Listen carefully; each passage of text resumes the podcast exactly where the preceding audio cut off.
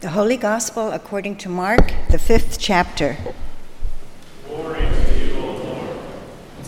When Jesus had crossed again in the boat to the other side, a great crowd gathered round him, and he was by the sea. Then one of the leaders of the synagogue, named Jairus, came, and when he saw him, fell at his feet and begged him repeatedly, My little daughter is at the point of death. Come and lay your hands on her so that she may be made well and live. So he went with him. And a large crowd followed him and pressed in on him. Now there was a woman who had been suffering from hemorrhages for twelve years. She had endured much under many physicians and had spent all that she had, and she was no better, but rather grew worse. She'd heard about Jesus and came up behind him in the crowd and touched his cloak, for she said, If I but touch his clothes, I will be made well.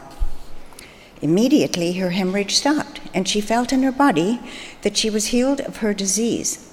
Immediately aware that power had gone forth from him, Jesus turned about in the crowd and said, Who touched my clothes?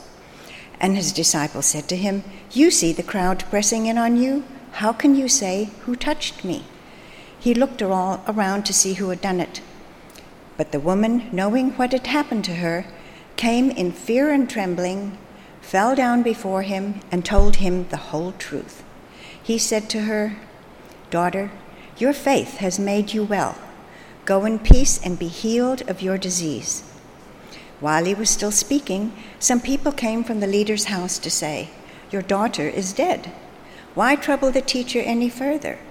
But overhearing what they said, Jesus said to the leader of the synagogue, Do not fear, only believe. He allowed no one to follow him except Peter, James, and John, the brother of James. When they came to the house of the leader of the synagogue, he saw a commotion, people weeping and wailing loudly. When he had entered, he said to them, Why do you make a commotion and weep? The child is not dead, but sleeping. And they laughed at him. Then he put them all outside, and took the child's father and mother and those who were with him, and went in where the child was. He took her by the hand and said to her, Talitha cum, which means, Little girl, get up. And immediately the girl got up and began to walk about. She was 12 years of age. At this, they were overcome with amazement. He strictly ordered them that no one should know this and told them to give her something to eat. The Gospel of the Lord. Praise to you, O Christ. Dear friends in Christ, grace and peace to you from Jesus Christ our Lord. Amen. Well, last weekend was our fourth annual SPD Outdoors summer fishing retreat. A number of you have asked if we caught any fish. I want to tell you right now the answer to that is yes. We caught lots of fish, conservatively 260 fish, the largest a 29 inch walleye with lots of fish in the slot. We had a wonderful time of faith and fellowship and, of course, fishing. So, if you would like to hear more stories, I'm happy to share them. So, over the past couple weeks, uh, we've heard a story about a really small seed, small mustard seed. And last weekend, it was the story of Jesus and his, his disciples out in a boat that they thought was going down in the midst of a storm. Today, we come to a story that, aside from Jesus, involves three primary characters Jairus, his daughter, and a woman who had been hemorrhaging for 12 years. Now, there is a rich bounty of imagery within this text alone to communicate to you and me the very breadth and depth of God's love. But this morning, I want to look at the text through a very specific lens. And that lens is vulnerability. Now, I know that word can make people stir in their seats, so bear with me. Vulnerability is a difficult word for many of us because we prefer security. We prefer safety and predictability in our daily lives. Society tells you and me that if you are vulnerable, you are weak, that you are soft. And so, quite often, when we hear the language of vulnerability, words like shame, humiliation, and guilt rise to the surface.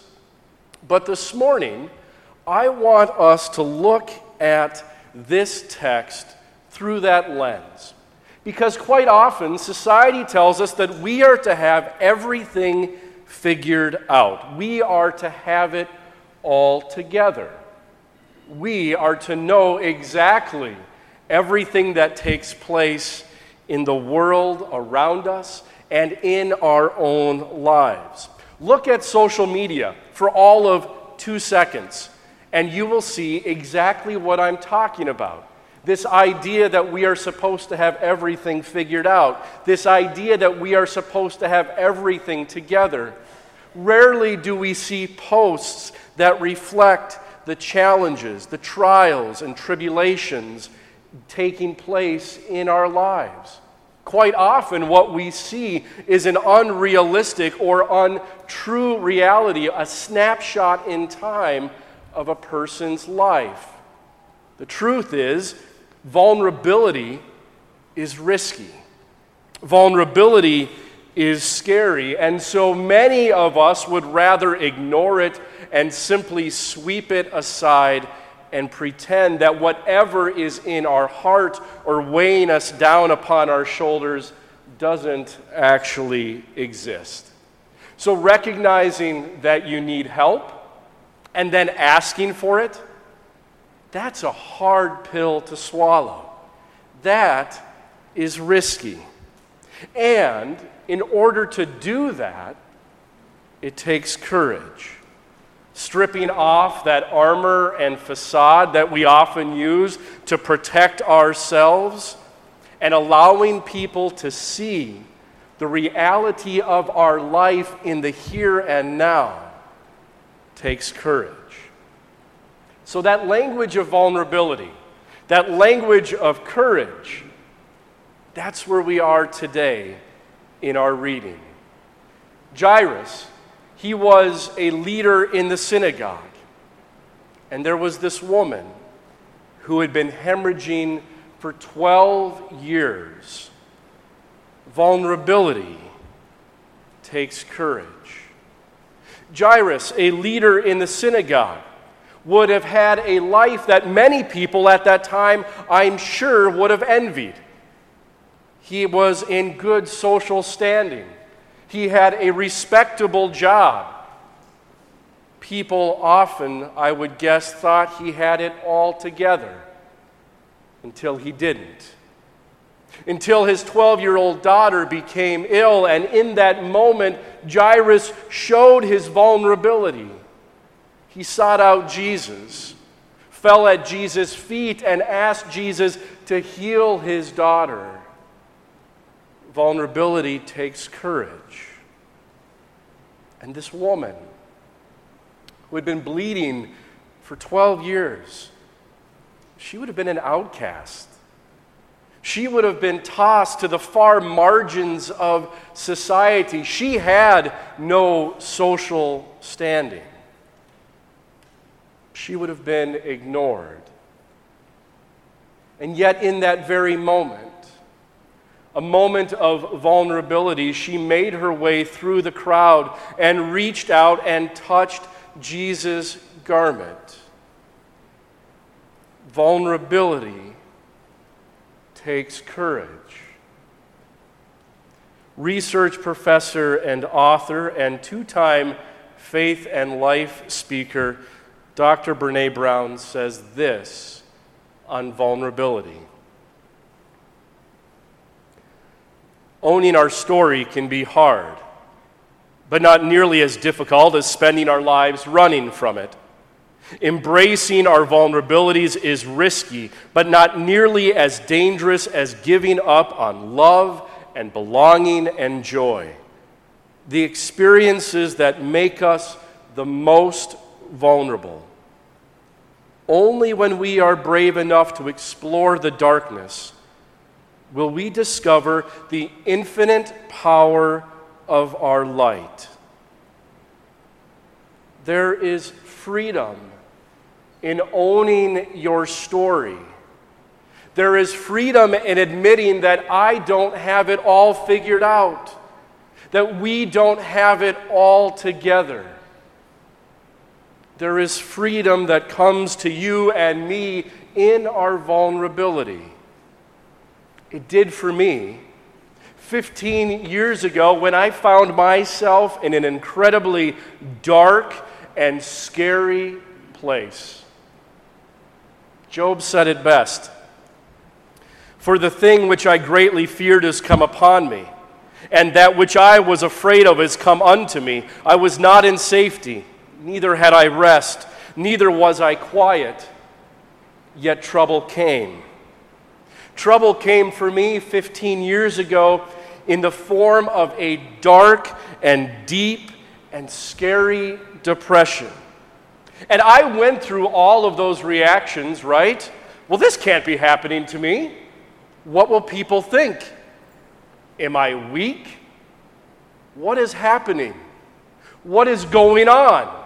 It was horrible. It was not a fun time in my life. And in the moment of deep darkness, in the greatest vulnerability that took place, I called a friend of mine who I worked with in adolescent mental health and chemical dependency at Fairview.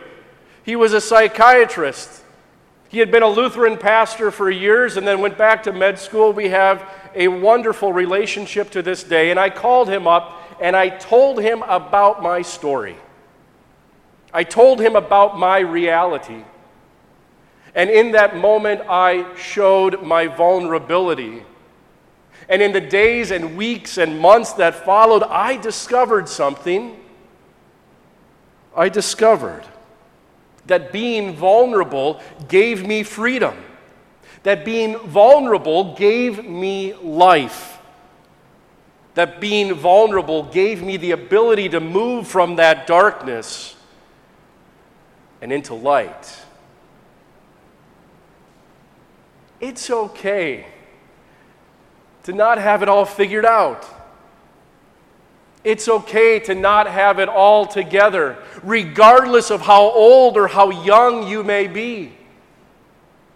There is so much pressure that we put on ourselves day in and day out, our young people particularly and yes, us as adults as well. And it is okay to not have it all figured out. I cannot help but wonder what are you carrying in your heart and on your shoulders today?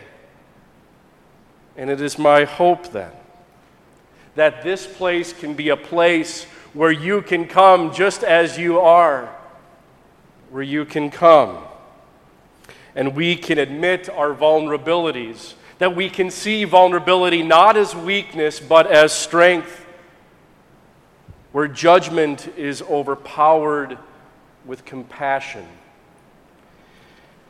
I pray that we can share our hopes and dreams, and yes, our fears, knowing and trusting that the same Jesus who reached out to the vulnerable in Jairus and in the woman who had been hemorrhaging for 12 years and the 12 year old girl reaches out to you and me with that same compassion, that same grace, and that same love day in and day out.